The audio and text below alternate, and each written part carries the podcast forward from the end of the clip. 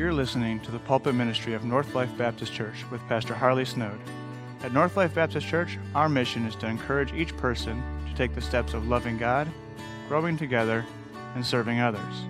If you would like more information about our church, please visit our website at www.northlife.church.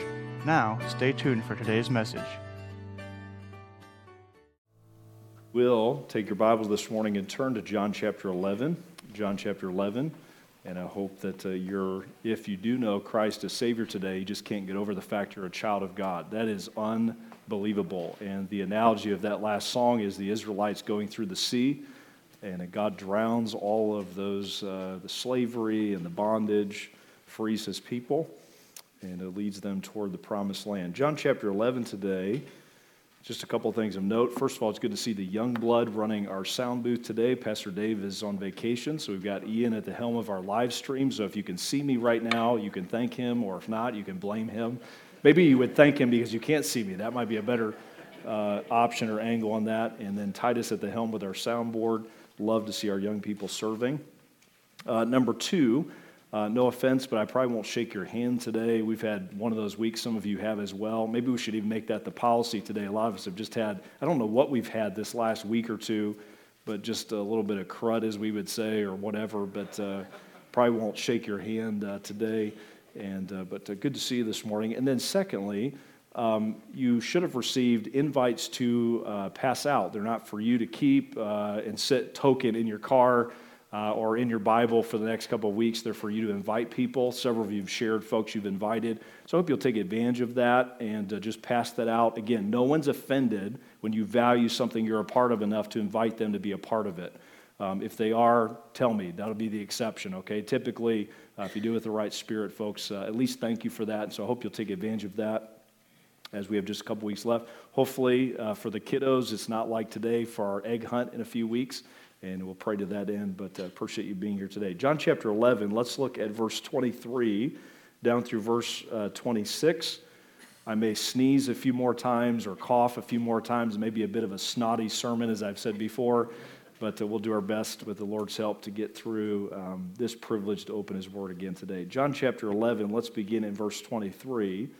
Jesus enters into the mourning of Martha and Mary and the loss of their brother Lazarus. In verse 23, Jesus saith unto her, Thy brother shall rise again. Martha said unto him, I know that he shall rise again in the resurrection at the last day. Jesus said unto her, I am the resurrection and the life. He that believeth in me, think about this, though he were dead, yet shall he live. And whosoever, verse 26, liveth and believeth in me shall never die. Believest thou this. And so we've been looking at in our series different snapshots of Jesus that John is the closest to Christ, likely as a disciple, gives us of Jesus to help us draw closer to him.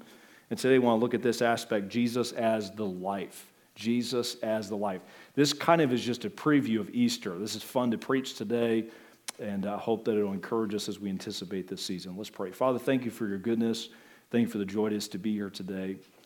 Lord, I know that there are a lot of um, things in hearts and minds as, as they came, as each of these dear folks came into this room today, that weigh them down and, and often are burdens, the what ifs, or the, the real and, and present challenges in their life. I pray that you would help us, Lord, to allow you to access us where we are today as we own our grief, our sorrow, our despair of even life itself at, at times and at seasons. And Lord, we be willing to believe anew and afresh as you remind Mary and Martha that, Lord, you are the resurrection and the life. And Lord, the resurrection is not just some out there in the distance in some eternal, significant way. Uh, the life that you offer is to be close in proximity and in reality today. And I pray, Father, that you would convince us where we doubt this power that you possess of life itself the renewal of life, the res- restoration of life, the, the beginning of eternal life if we'll receive you as Savior. Pray that you would convince us anew and afresh of the power that you possess over death, hell, and the grave. And uh, Lord, may it be the beginning of our, uh, just a, a preview of, Lord, this Easter season as reminded that you are the resurrection, you are the life. Bless this study, be honored in it, we pray. In Christ's name, amen. Know if you remember last Sunday, every detail of my sermon. Probably the only thing you remember is the illustrations. I don't know if you remember the illustration I led with last week.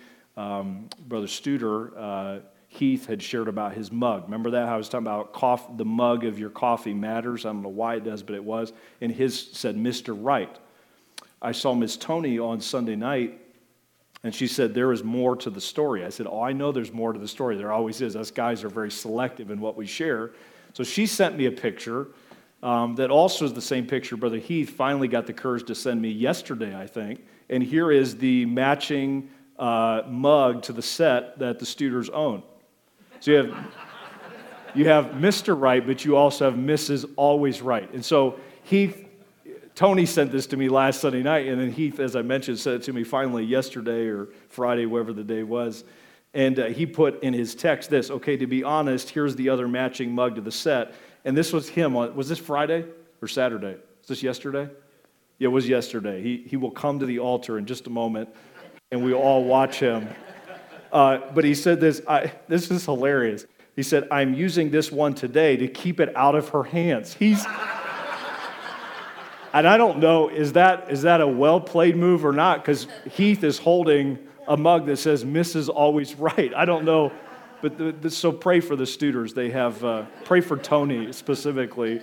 But I couldn't resist sharing that after last week. But can I just say this as you look at the mug? That second word, always, is a, is a craving that we all have. Um, Ecclesiastes says that God has set eternity in our hearts. There's a craving for that which is transcendent, that which is not bound to time and space. Can I just tell you today that desire for the always, that we will always be, that death itself will not be the end of who we are, uh, can only be found from God, who alone can offer it through his Son. He's the only one that gives us the always kind of things gifts and realities and breakthroughs with God. And, and so I want us to think about today where maybe we're looking to other things for life and even eternality that cannot be divorced from the person and presence of Jesus Christ.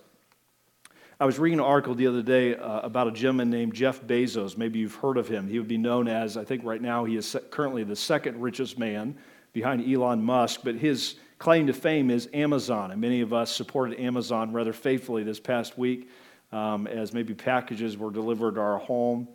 But Jeff Bezos, just the other day, there was an article written, I've heard of it in the past, is said to be one of the investors in a well funded Silicon Valley startup recruiting some of the world's top genetic scientists to discover the secrets of eternal life.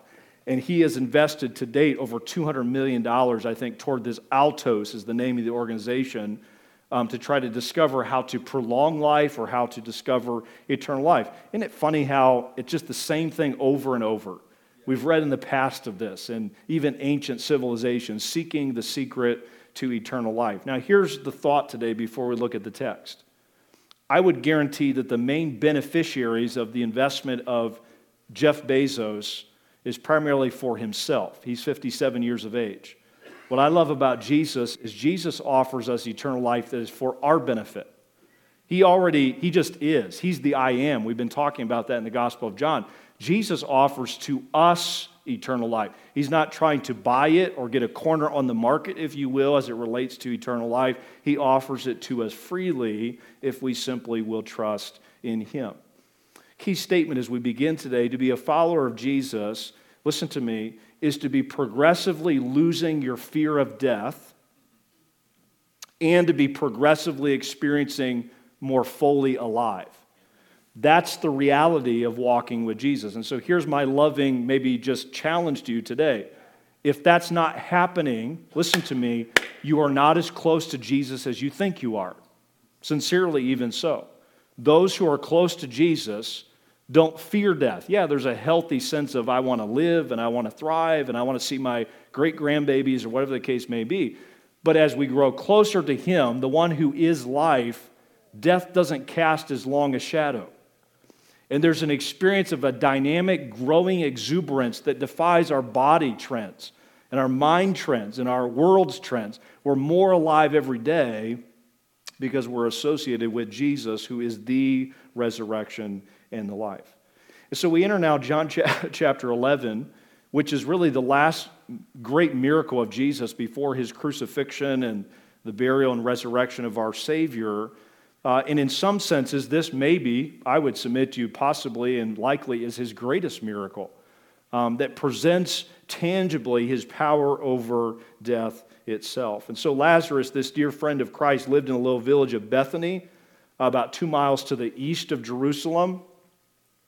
Here is where we see this resurrection power of Jesus brought to bear uh, in this man's life. Now, what's interesting is, and maybe make a note of this, and when you're reading through John the next time, you can note this. In John's gospel alone, he uses the word life 36 times. It is a, it is a leading uh, word in the vocabulary of John the life, the life, the life. And so we see all of the book, not just John 11, replete with this word and reality of life through Jesus. And so the question today is in a day where death and fear of it seem to control so much of our lives, how do we instead follow a Jesus who is the author and the restorer of real living? Let's talk about today two life giving characteristics of Jesus that produce in us greater intimacy with him and with his Father. Number one, let's talk for a few minutes, first of all, about the life that Christ offers that often requires delays.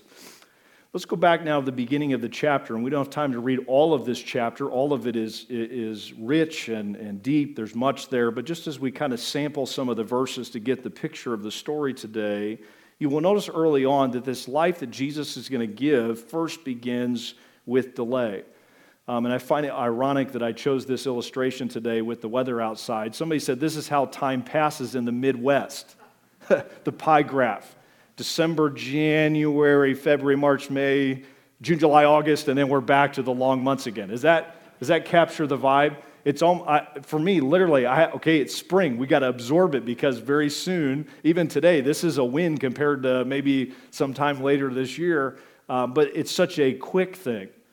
Can I tell you often, as it relates to the January, February moments of life, that Jesus is just as present in those prolonged, delayed kind of feeling moments as he is the quick breakthroughs and the quick progress that maybe now and then we as well experience with him. Life that delays. All right, go back to verse 3, and let's talk about a couple things about this life that Jesus offers that gives to us, uh, it is preloaded with delays before the breakthroughs. Look, if you will, here in verse 3 and following, and jot down, first of all, there in your notes, draw closer to Jesus' loving delay. So, Jesus, who is life, makes us wait, and he does so with love. His, his motivation is not to mess with us, it's not to just string us along, as we would say. He lovingly causes us to delay. Look at verse 3. Therefore, his sisters, all right, Lazarus is sick, sent unto him, saying, Lord, behold, he whom thou lovest is sick. And so we see Jesus uh, reminded of his loving relationship with Lazarus. Verse 4 When Jesus heard that, he said, This sickness is not unto death, but for the glory of God, that the Son of God might be glorified thereby. All right, number one, underneath of that, jot down first of all, there's a loving purpose to these waiting periods where we want the life to show up and to resurrect something or to heal someone, and, and yet he makes us wait because there is a loving be- purpose behind that delay. In verse 4, notice Christ does not mean that Lazarus would not die. In just a moment, he's going to say that very directly, but that the end of it was not death. That was just a part of the process. That the final outcome would be the glory of God, that Jesus Christ himself would be glorified through the waiting and then the resurrecting that would occur. Verse 5 now, Jesus loved Martha and her sister and Lazarus. And love that John adds that, almost just to say, not only does Mary and Martha think that Jesus loves Lazarus, but here the narrator reminds us that he truly did care for them. Verse 5, as we just read there, notice this love for them that, that involved and was going to use the sickness and even the death for uh, his greater purpose. I know for me, when God makes me wait, I often question his love for me. Do you ever battle that? God, if you love me, you would have already caused this to be resolved or this breakthrough to come that I'm waiting upon. You know, here the narrator and God himself is reminding us that waiting has loving purpose. Verse 6 When he had heard, therefore, that he was sick, here's now the big delay. He abode two days still in the same place where he was. Now, I don't know about you, at the end of verse 5, I would have thought in verse 6, Jesus, here's what I think verse 6 probably would include. If he loved Lazarus, he dropped everything and sprinted to Bethany to try to intersect this man who was on the, the fence and tipping point of dying. And, and yet, Jesus, doesn't that almost rub us the wrong way as we read it? He waited two more days. This delay with loving purpose. They remind us today God's delays are not always his, are not his denials. If our prayers are not answered immediately, perhaps he's teaching us to wait. That's one purpose, but also because what he wants to do requires time. It, it, it, there's a process that needs to be worked out. And what will happen if we wait will supersede our best case scenario if God had moved immediately. And so Jesus stays where he's at. If the one who alone is the life makes us wait, listen to me, it is always with divine purpose. That helps me because there's things I'm waiting on, and probably you are as well. God has a purpose in that.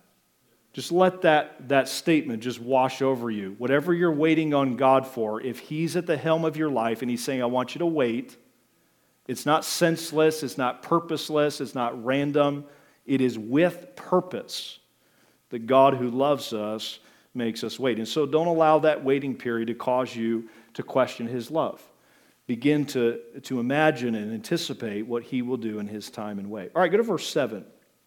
And we see a second quick uh, evidence of his love. Verse 7 Then after that he saith to his disciples, Let us go into Judea again. His disciples said unto him, Master, the Jews of late, just recently, sought to stone thee, and goest thou thither again?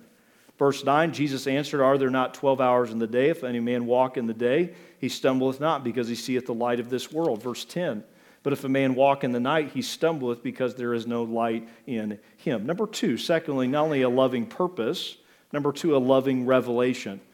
God often, this is key, loving revelation, God often reveals stuff to us or things about himself that only happen when there is a gap between the ask or the need and God delivering. It's in that margin, it's in that in between season that we see God and sense God and know from God things that otherwise we would not experience.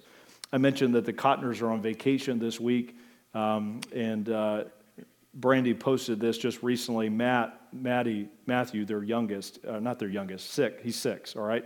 Um, he, he was talking to his mom, and his family said, Let me tell you something about me, okay?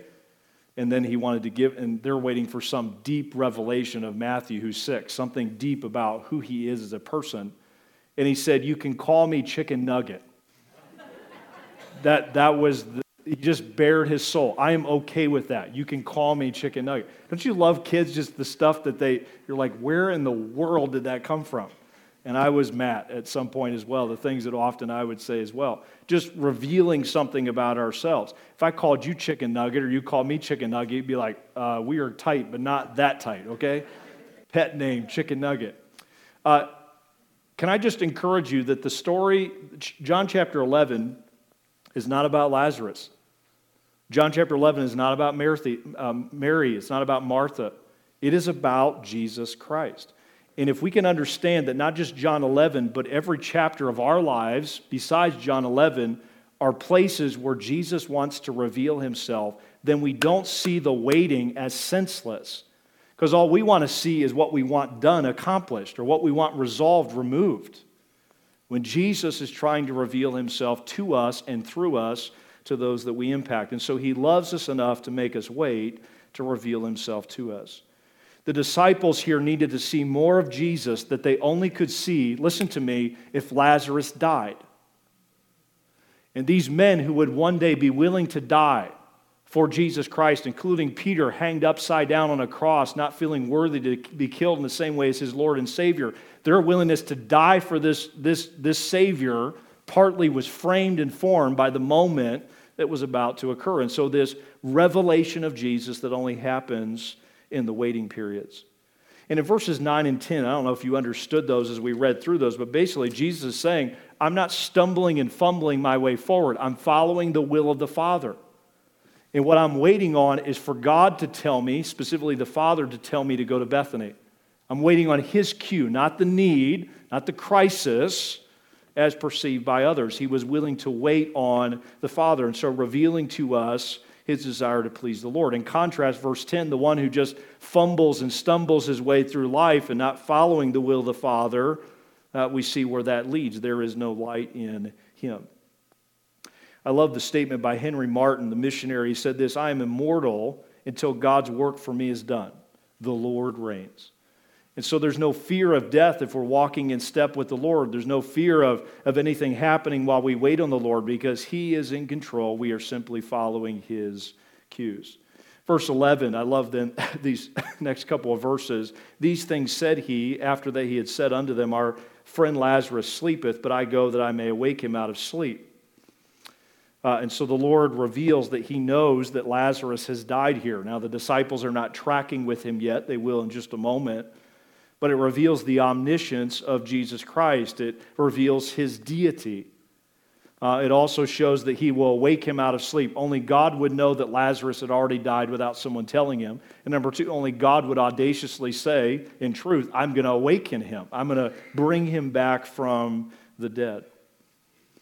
Verse 12 then said his disciples, Lord, if he sleep, he shall do well. Howbeit Jesus spake of his death. John's filling in the gaps for us. But they thought that he had spoken of taking of rest and sleep.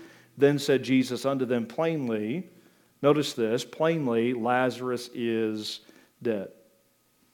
And so we see this, this revelation of what Jesus is about to do. Verse 15, and I am glad for your sakes that I was not there, to the extent that ye may believe. Nevertheless, let us go unto him. And so we see this reminder of the purpose of this was to reveal Jesus to them. Often in our lives, we go through seasons where we only see the crisis or the circumstance instead of what is God trying to do. And if I don't even see it, am I willing to trust God to work out this plan and purpose His way in His timing? Now, let me give you just a quick summary of why Jesus waited. I, this is just this is not in the scripture, but at least gives us some things to chew on and whether this is exactly the case or not, this may help us understand. So the messenger leaves to tell Jesus that Lazarus is sick. Typically was a one day one day journey from Bethany to Jerusalem.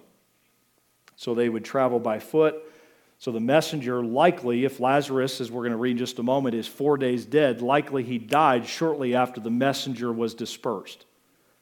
Because then Jesus is saying Lazarus already sleeps. Then he waits two days and then travels to Bethany. There's the four days, right? So one day for the messenger to get there. Lazarus shortly probably died after the messenger was sent from Mary and Martha. Two days, Jesus waits. Now, the fourth day, Jesus comes after that day's journey to Bethany. Why did Jesus wait for two days? What's the significance of that? Um, isn't dead still dead? Why did Jesus not leave immediately after knowing Lazarus was dead? What was the purpose of that period of waiting? Um, I was reading an article, and I think based on the background of the article, I think the author is on good foundation here. Um, think about the Palestinian environment, a very uh, damp, moist, uh, arid culture where the decomposition, I don't want to be too unkind about this today, but the decomposition of a body would happen rather quickly. Embalming wasn't a thing. Um, there, unless you were very affluent, that was a lengthy process. We see nowhere that Mary and Martha and Lazarus were described as such. And so typically within 24 hours, that body is buried um, just because of the obvious uh, effects of that, that climate. And because there was no embalming, the article said no embalming and no medical practitioners of, of that sort that are then needed to declare a person dead, as they are today with autopsies um, in our setting. Occasionally, what would happen in this culture was the heart would start fibrillating. Um, this breathing then would become so shallow that you couldn't detect it. And so sometimes they would actually mistake someone as being deceased that was not. Um, and I've read uh, stories of this in, in, in, days gone by, where as the people are being carried uh, to the grave, suddenly they wake up, they, they revive. And so the thinking in the first century and even in Jewish thinking was that typically when a person would die that for 2 days that the spirit would stay connected to the body or close in proximity to the body. And so I believe, to submit to you directly, I think Jesus waited to make sure it was unmistakably true. Not that Jesus believed that thinking of the soul and spirit, we believe absent from the body, present with the Lord, but he made sure it had been long enough. In the King James, our Bible says, he stinketh. He waited long enough that there was no discrepancy that he brought a dead man who was decomposing back to life. Could it be today that God is waiting in your life to do something because He wants to make it unmistakably clear that God did it? Did something that no one else could do. There's no reasoning, there's no logical way this could have been brought to bear. The resurrection power of Jesus. He's waiting uh, for the setup of that which He is about to bring to pass. And so when we see waiting, we often see senseless time passing uh, may I submit to you, God instead sees it as a setup to his perfect plan and purpose, the one who loves you. Listen, God never wastes pain and he never wastes time. Every second is precisely a part of his purpose. Do you believe that today? Do I believe that today as I wait on the unresolved things in my life and as you do the same? God does not waste pain, God does not waste time. Where are you allowing the delays to allow you to question his love instead of looking for his purposeful revelation. What's he wanting to do? What's he wanting to show you? If you would just sweetly wait upon this one who cares for you. All right, go to verse 18 now. Now, Bethany was, hot, was nigh unto Jerusalem, about 15 furlongs off, and many of the Jews came to Mary and Martha to comfort them concerning their brother. Then Martha, as soon as she heard that Jesus was coming, went and met him, but Mary sat still in the house. Number two, jot this down. Draw closer to Jesus, empathetic delay. His empathetic delay. His empathy. Draw closer to a Jesus while making us wait, has empathy for us. Um, a friend of mine posted a picture the other day of her husband, who is probably um, late 60s, sitting in his living room in uh, his chair, you know, the guy chair in the house, as we all have um, watching Toy Story by himself, and he has a smile on his face. And she put this little caption beside it Grandbabies have been gone for 30 minutes, and I find Pappy here finishing out the end of Toy Story. So he watched the last 30 minutes all by himself. And she caught a picture of him smiling at one of the tear jerking, moving moments of the end of the Toy Story movie. I find that hilarious. Aren't you thankful that God can come down to our level. I think often when we are in a waiting period, we feel like God's tracking here and we're stuck down here. And there's a great disparity. And in that, that disparity of what we're struggling with and waiting on, that God doesn't care. When nothing could be further from the truth. Uh, and so when God makes us wait, He feels what we feel, He knows what we know, He cares for us deeply, even during that season of waiting. And the tendency when God makes us wait uh, is to believe he could care less about how it makes us feel when nothing, again, could be further from the truth. So, notice two things about Jesus that convey empathy. And again, we're just going to bounce through a couple of verses. We don't have time to read all of these. But first of all, number one, jot this down. We see Jesus having empathetic ears. He was willing to listen in the place in which Mary and Martha were he was willing to listen. I have found, and many of you who've been through seasons of grief are still working through those, as often is the case, that a listening ear, right? Just someone willing to listen, that in and of itself is comfort. Uh, I would encourage you, if you're trying to comfort someone who is grieving, stop talking. just, just listen. And if they don't even say anything, just be there with them. In Jesus, we see him clearly being able to do this. Look in verse 21, just a couple examples of this. Then said Martha, as I just read, unto Jesus, Lord, if thou hadst been here, my brother had not died. He's willing to hear Martha. Martha, who probably didn't say that in a calm voice, she may have said it in a fatigued voice, but maybe almost a, uh, a hardness there, a struggle as she worked through this grief that she had as Martha. Martha was always moving. We know that earlier in the story she was busy serving, and Mary was at the feet of Jesus. But Martha is the first to meet him with this question and really a, maybe almost an accusation. The tone here as she struggles with what Jesus has made her wait upon. Verse 32. Oh, before we get to that, notice she says, If thou hadst been here, my brother had not died. You know, the tendency is to go through scenarios. If God had done this, then this would have happened. You catch yourself doing that? If God had done this, then this would not have happened. If God would have done this, then this would have happened. Do we really know that as a fact? Um, if they'd had this medicine, if, if this had changed on this day, then this, we're, we're playing God in those moments just trust him and yield to him. And so I think Martha here is working through that. When Jesus could have easily stayed in Jerusalem and healed Lazarus from Jerusalem, did he really need to be in Bethany? No. And so wrapping her mind, and Jesus just listens to that and helps her process that as he gives ear to her grief. Verse 32. But when Mary was come, so first he listens to Martha. Number two, then when Mary was come where Jesus was and saw him, she fell down at his feet. I don't know if that was in worship or grief or a mixture of both. She's always found, always found at the feet of Christ, saying unto him, Lord, again, here it is, if thou hadst been here, my brother had not died. And so the sisters had probably talked about this at length in the midst of their grief. She also utters the same regret. And then a third group or category of people that Jesus gives ear to, verse 37, and some of them said, Could not this man, which opened the eyes of the blind, some of these in Bethany had seen this miracle prior that we studied a few chapters ago, have caused even this man should not have died. And so he listens to those who question his motives and maybe question his intentions toward this family he claimed to care about. And so empathetic ears. Um, I heard this question the other day. I've yet to implement it in my counseling, but it was an aha moment. I hope it's something at some point I can ask of another Someone recommended to us counselors this question as we're trying to help folks who are grieving and reeling from whatever they're navigating. Here was the question Is there some small piece of sadness that I can hold for you today? That's a great, great question. Is there some small piece of sadness that I can just hold for you today? There's a Jesus who asks that question of us every day.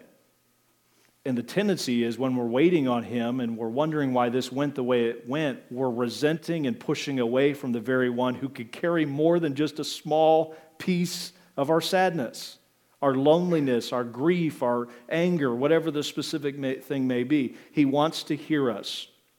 And so, may I encourage you are you praying to Him? Are you talking to Him? Uh, are you giving to Him the burdens that press in upon you? He longs to hear from you today. And so, with all that Jesus knew he was about to say and the resurrection effects of those words, who should do the talking in John chapter 11, if anybody? Jesus, the one who's about to call the dead from the grave. He knew what he was about to do, and yet he took time before he spoke to listen. That indicates great love. That indicates great empathy on the part of Jesus Christ. All right, then go, if you will, to verse 33. We see a second evidence of his empathy. When Jesus therefore saw her weeping, and the Jews also weeping, which came with her, he groaned in his spirit and was troubled. Verse uh, 34, and said, Where have you laid him? We'll come back to this verse. They said to him, Lord, come and see. And then verse 35, Jesus wept. Number two, we see empathetic eyes, not only ears that listen, but eyes that weep, eyes that, that grieve with Mary and Martha. And the Greek word found in, in verse 33 as well as verse 38, where it talks about Jesus groaning, it has the idea of being angry over something. Jesus was not just grieving, he was angry, um, is the idea there. And this groaning was one of frustration, not in a victim kind of way, but a frustration of what sin had caused, its consequences. He felt very strongly. And we see him evidencing that with his eyes, seeing what they see, seeing it through their eyes, and then weeping. This is the shortest verse in the Greek New Testament is, is John 11 35. And it is really the opposite extreme of 1 Thessalonians 5, rejoice evermore. Jesus weeps, rejoice evermore. And so we see this, this extreme uh, empathy on Jesus' part, willing to be where these ladies were and to process grief through the lens of their experience.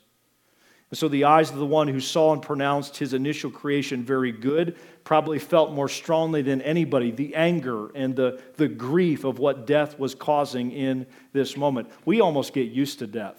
We hate to admit that. We often will say at a funeral, well, That's the cycle of life. That's, that's part of life. No, it's not.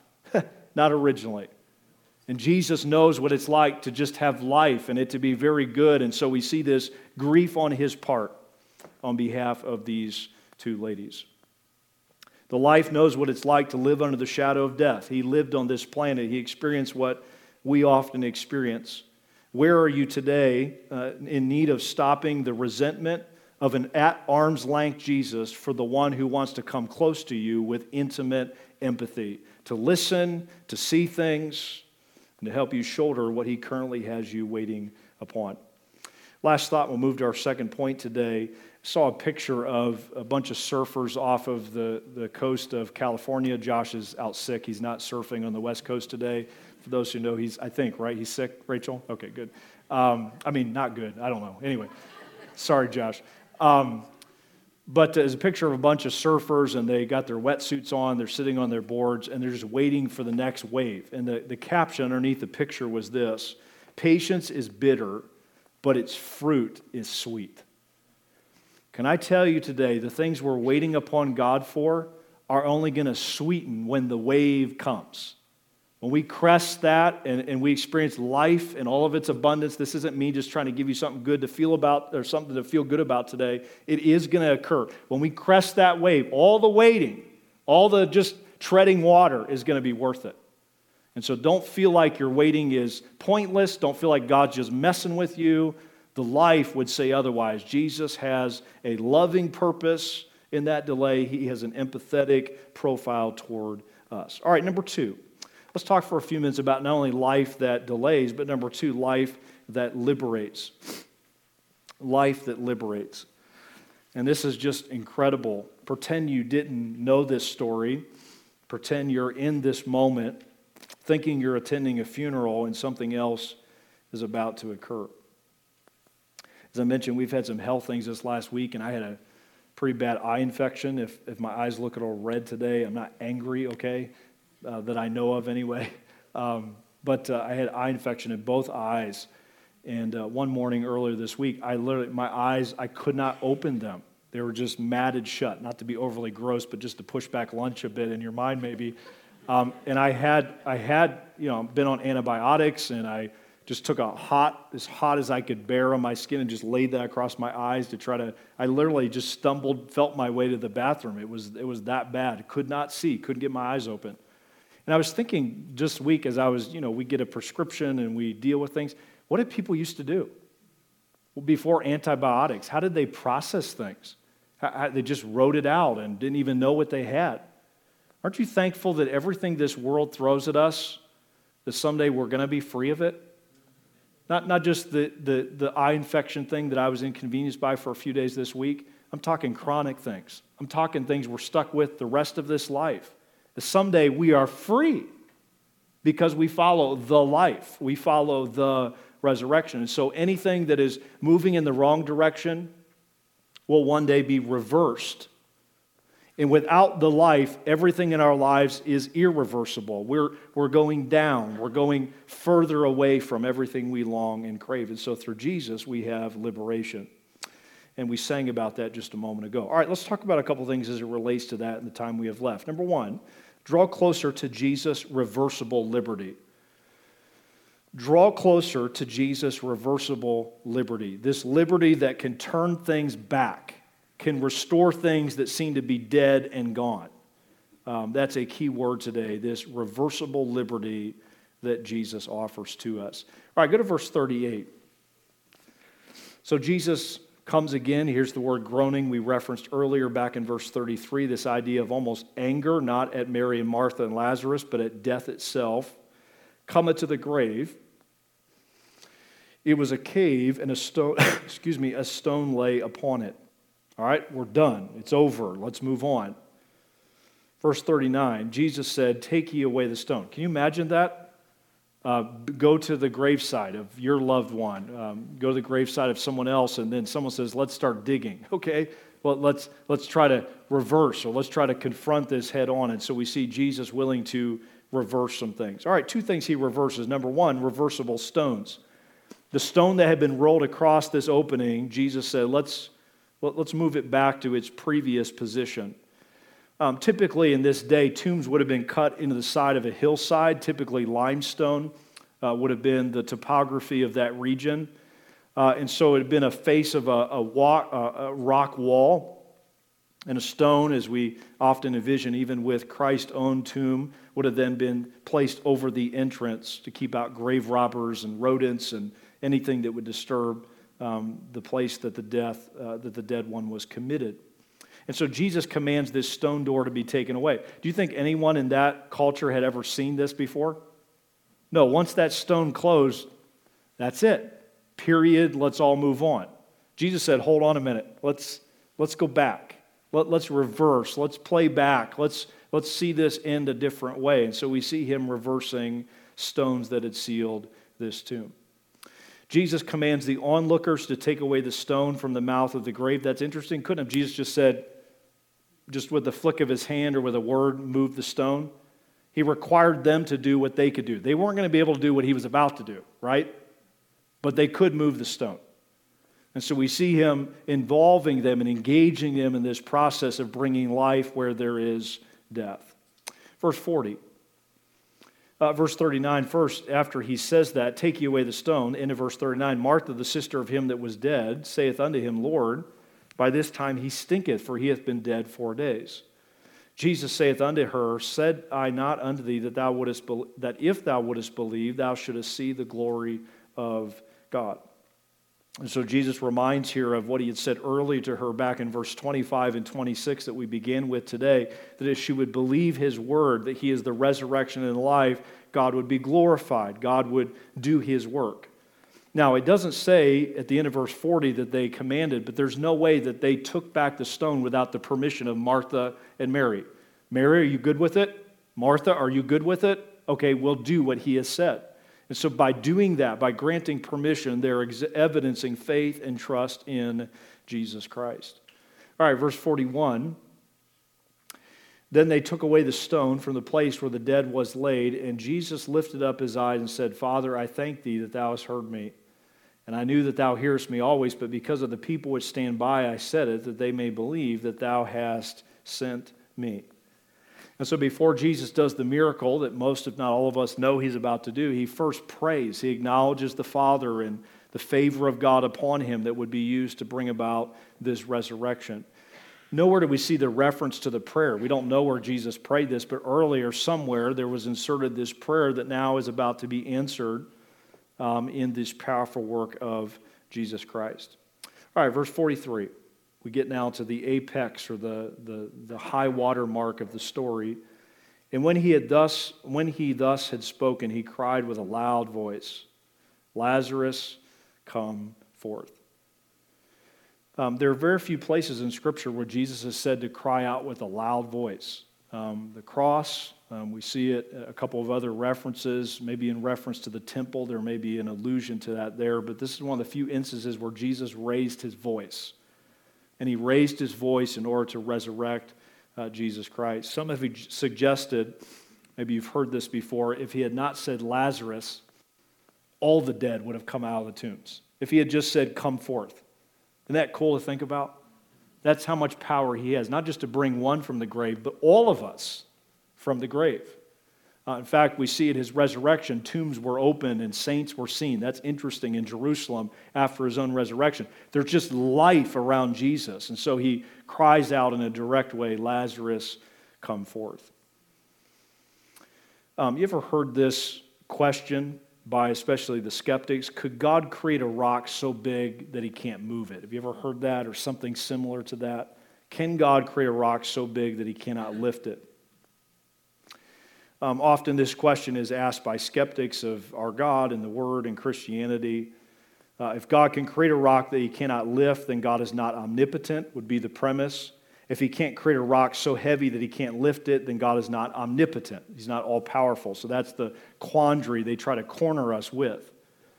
Um, one author put this so well of how, how the quick answer is no, but then he expounded for just a second. And so, as we think about God being able to reverse stones, there's no stone too big for him to move.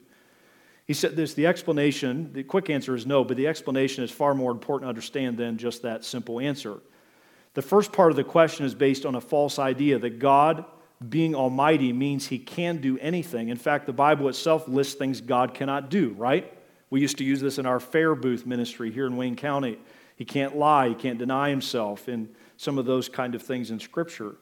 The reason he cannot do these things, the author says, is because of his nature and the nature of reality itself. God cannot do what is not actually possible to be done, like creating a two sided triangle or a married bachelor. Just because words can be strung together this way does not make the impossible possible. These things are contradictions. They are truly impossible in reality itself. Now, what about the rock? A rock would have to be infinitely large to defeat an infinite amount of lifting power. But an infinite rock is a contradiction since material objects cannot be infinite. Only God is infinite. Therefore, there, there cannot be two infinites. He alone is all things. So I just want to say this, and I know that's kind of a sidebar for a second. There is nothing that God can't move, including the stones that seal dead people. He, he can move anything. He alone is infinite. The, the most infinite level of pain or sorrow we will ever reach is still eclipsed by a God who is infinite. As infinite as it feels to us, it is still finite before He who is uh, infinite. And so this morning, death is not an arbitrary part of life, as we would say. It is unnatural, but it is a necessary part of God's plan of reconciling this fallen world and everyone in it. And so all stones, including headstones and the death that causes them, are submissive to the one who is in control. Death doesn't just happen, God decrees it. It's still under his control. And so anything that takes life from us is still a part of his purpose and plan. He reverses stones. All right, verse 44. And he, was, and he that was dead came forth bound hand and foot with grave clothes, and his face was bound about with a napkin. Jesus said unto them, Loose him and let him go. Number two, jot this down reversible grave clothes. Do you think when, and I, I know we often will give clothes at a. Um, I have a cousin who uh, works in the funeral world. And often family will give clothes or something they, that that person enjoyed wearing or was just associated with them, and they'll put on those clothes. And this day they would wrap them, um, partly to retard the decomposition process or at least the smell of that. Can you imagine those people as they wound the body of Lazarus, those who had a part in that duty? They never expected a wardrobe change. You know, hey, we noticed you didn't wrap his leg as well as you said you did. You know, I mean, they, they, they really could probably cut any corners they wanted because it was a, a point of no return. And yet, through Jesus, there was going to be this reverse of grave clothes. Most of the time, grave clothes, last time I checked, in fact, all times except this one and maybe Christ, they're wound on, never to be unwound. And yet, here we see Jesus reversing what had just been done to Lazarus. Um, we don't know for sure how Lazarus came out the indication seems to be that they were very pretty restrictive. Um, it could be that he just kind of crawled out or you know somehow stumbled out. Doesn't seem like anybody helped him out of the grave, or Jesus just when he called him forth gave I don't know if he hovered or somehow released him, but somehow Jesus brings Lazarus to the, the face or the mouth of that cave, and then he turns to those who are dumbstruck, to say the least and says to them, because they can't say anything, so let's go ahead and give them something to do go release him, go uh, remove these grave clothes. And so we see him raising the dead, but then giving again this task of removing the stone and unwinding the grave clothes to those who were there to participate. Could it be that some of the disciples were there for that moment? Um, some of them were tracking with Jesus. Remember, he says it's going to be good for you to see this. Maybe all of them were there. You think that maybe came back to their minds on resurrection morning, where they didn't do any unwinding and they didn't have any active part, but they see still the remnants of, uh, of the clothing there or the, the, the, the grave clothes there in the tomb. And so we see them being a part of and experiencing this powerful resurrecting life of Jesus Christ. See, not only can Jesus as the life free us from the weighty consequences of sin, that's death itself, but even the lingering effects of it. The grave clothes, I think, are a picture of the progressive sanctification um, that, that we're putting off more and more of these grave clothes, the things that used to be and still are remnants of our fallenness, and God is sanctifying us and freeing us. Is that happening between you and Jesus Christ? Um, I was talking to my dad about this the other day, and I hope you understand the spirit of it, but I noticed that as we age, he and I were not talking of others, we were talking of ourselves. If you notice that as we age, we tend to, if we're not careful, the expression we would use is we let ourselves go. And often we use that in a physical sense. We just, I'm just, I'm old now or I'm aging, and so I'm not going to take care of myself physically or whatever the case may be. And I was talking and bringing up, we also have to work on our attitudes. By default, we, we age into bitter people judgy, gossipy, snipey kind of, that's just how we, we trend. And we were just talking about how do we how do we work at that? How do we stay on that? And I think as we age, if we're not careful, we start giving up or letting ourselves go where the power of Christ is still relevant to work in our lives. Do you believe that your best days are behind you? I'm talking in this life, in its current framing, in this body that we're in. Or do you think God still has something He wants to do through you? I think a lot of us, it's almost like we're just on this downward spiral. We're not, we don't believe that God can reverse that or work in the midst of that. I had lunch with one of the men uh, in our community here just a few weeks ago, and he was telling me about we were sitting over lunch, and within a few minutes, we got real with each other, talking spiritually. He said, I feel like I just had a reset. God is growing me. I believe I can be more and do more for Christ, and I can walk closer to Him. Do you believe a reset is still possible for you? Is this, or is it just, this is what I'm stuck with? If Jesus is alive and can bring people from the grave back to life, then he can bring you from where you're at to something new and fresh and vibrant. Uh, don't settle uh, for just this slow downward spiral that often happens in our lives. Don't believe the lie that you or anyone else is dead and gone. As long as we have access to Jesus, there is hope for a reversal of fortunes. If you and I have access to Jesus, anything can turn. Anything can be renewed. Anything can be reset. Do not settle for less than that faith. One authorized reading said this At this point in your life, if you're a Christian, God has more invested in your life than you do. Think about that. God, at this point, for all of us who know Christ, He is more invested in your life than you do, than I do. Trust me, He knows. He's invested. He cares for you. He longs to work uh, in your life. All right, let's spend just a few minutes in time we have left. Draw closer to Jesus, confrontational liberty. So draw closer to Him, first of all, in liberty that's reversible or reversing things. Number two, a liberty that is confrontational. I love how Jesus uses this moment to confront his enemies and his doubters and detractors in a way that shuts them up. Uh, before we look at that, uh, this would be a picture of um, our tour guide when we were in Israel a few months ago and uh, uh, Moshe is his name. And they just had a little daughter. We were down at the, I, this is crazy to even say to you, but we were down on the shores of the Dead Sea just having a cup of coffee, talking, his wife and him and me and some others that were with us. And she was expecting. They have two little boys. If you remember me talking about them calling him Abba, which was just made you just choke up. Here, Abba, Abba, as they would call, call out to their dad. He was our tour guide. He's a Messianic Jew. He believes Jesus is the Messiah um, and is a believer but they just had a little girl. They had three kids. And the reason I show the picture today is he was talking to us one day just on the side. He would talk about the sites and where we were going, but then now and then we just got personal, just talking about our own lives and personal information. And he was saying that in Israel right now, um, that the Golan Heights, which is one of the most contested pieces of real estate in the world, probably the most contested, the Israel, who currently, though some would say wrongfully so, they, they have power in that area they're giving free land to Jewish people willing to go there and build a house.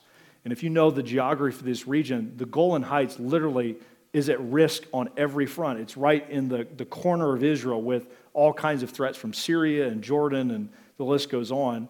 And this young man with his family has already has a lot reserved, and he was telling us about his house he's going to build there. And we're all just sitting there thinking, how many miles again are you from the border? You know, we're going through as Americans all the risk that's involved. But his desire, and his, our nation needs families like me and like us to, to start a family and to, to invest in the region and, and just to see his, his courage and his boldness. And he was in the army for Israel. They all have to serve two years and talked about that the, the desire to stand.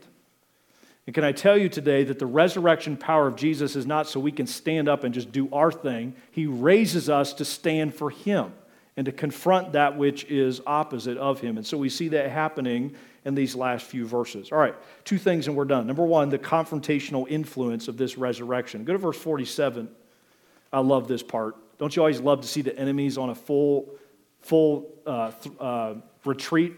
We see that here as they're scrambling. Verse 47 Then gathered the chief priests. They hear about what Jesus had just done.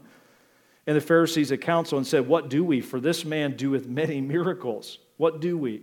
If we let him thus alone, all men will believe him, and the Romans will come and take away both our place and our nation. And so he confronts these who were the enemies. Nothing gets those, gets those aligned with the world, the flesh, and the devil scrambling like the tangible reminders that our Jesus is the life and the resurrection. In verse 48, they see him as a threat to their place of influence. Um, I think we have to be careful in how we view our own country and our nation and our government and how that relates to others in our world. I read recently someone said this the lure of Christian nationalism, and that's a word thrown out a lot in our day, but where we basically we get the gospel and Christ confused with our nation of origin. The lure of Christian nationalism is making ourselves at home in a place where we are only pilgrims and strangers. Do you notice here they're focused on their place? Their place of power and influence. And Jesus is raising dead people, and they're just focused on how that threatens them. Can I remind us as believers, Jesus is not here, listen to me, to protect our way of life. He's here to give life to all people. He is the resurrection and the life. And America will come and go, and every other nation before and after it. Jesus is still the life. I'm grateful for our land, I'm grateful for our country. But our life ultimately is not derived from here and now, it is derived from He who fills eternity. And so we see Jesus here bringing people back from the dead, and yet those who only, their only power is the threat of death itself, are scrambling to process and to protect themselves from this powerful presence. All right, go to verse 49. This is interesting as we finish. One of them, named Caiaphas, being the high priest, that same year said unto them, you know nothing at all, nor consider that it is expedient for us that one man should die for the people, and the whole nation perish not. And then John adds this. This is interesting. This he spake he not of himself, but being high priest that year, he prophesied that, prophesied that Jesus should die for that nation, and not for that nation only, but also for uh, also he should gather together in one the children of God that were scattered abroad. And so we see him. Number two, we see this confrontational ex- escalation it escalates. Now they're going to, and we read that in verse 53 they took counsel together to put him to death. Think about that for a moment. So, the guy who can bring people back from the dead, the best thing we can think of is to put him to death. okay, good luck with that. And yet, the world has been convincing themselves ever since that they can still win, including the devil himself win against the one who cannot be killed, the one who cannot be committed irreversibly to the grave. And so, this escalation that happens because the Jesus we follow is life. Can I just remind us this morning, as we do pass out Easter invites, I hope you'll participate in that. And as we minister to folks in our community, that there are forces that hate what Easter says. Easter, for us, is an anthem, others view it as an attack. We're claiming belief that our Jesus and our Savior has come back from the grave. And so may we be prepared for that in the days ahead. All right, let's end in Hebrews 2. Hebrews chapter 2. I went just one minute too long here. We'll finish. Hebrews 2. Some of you would contest that maybe a bit. Hebrews chapter 2 and verse 14. and I love these verses that remind us of what God has given us in Christ Hebrews 2, verse 14. For as much then as the children are partakers of, excuse me, of flesh, flesh and blood, he also himself likewise took part of the same, that through death he might destroy him that had the power of death. I love that. That is the devil.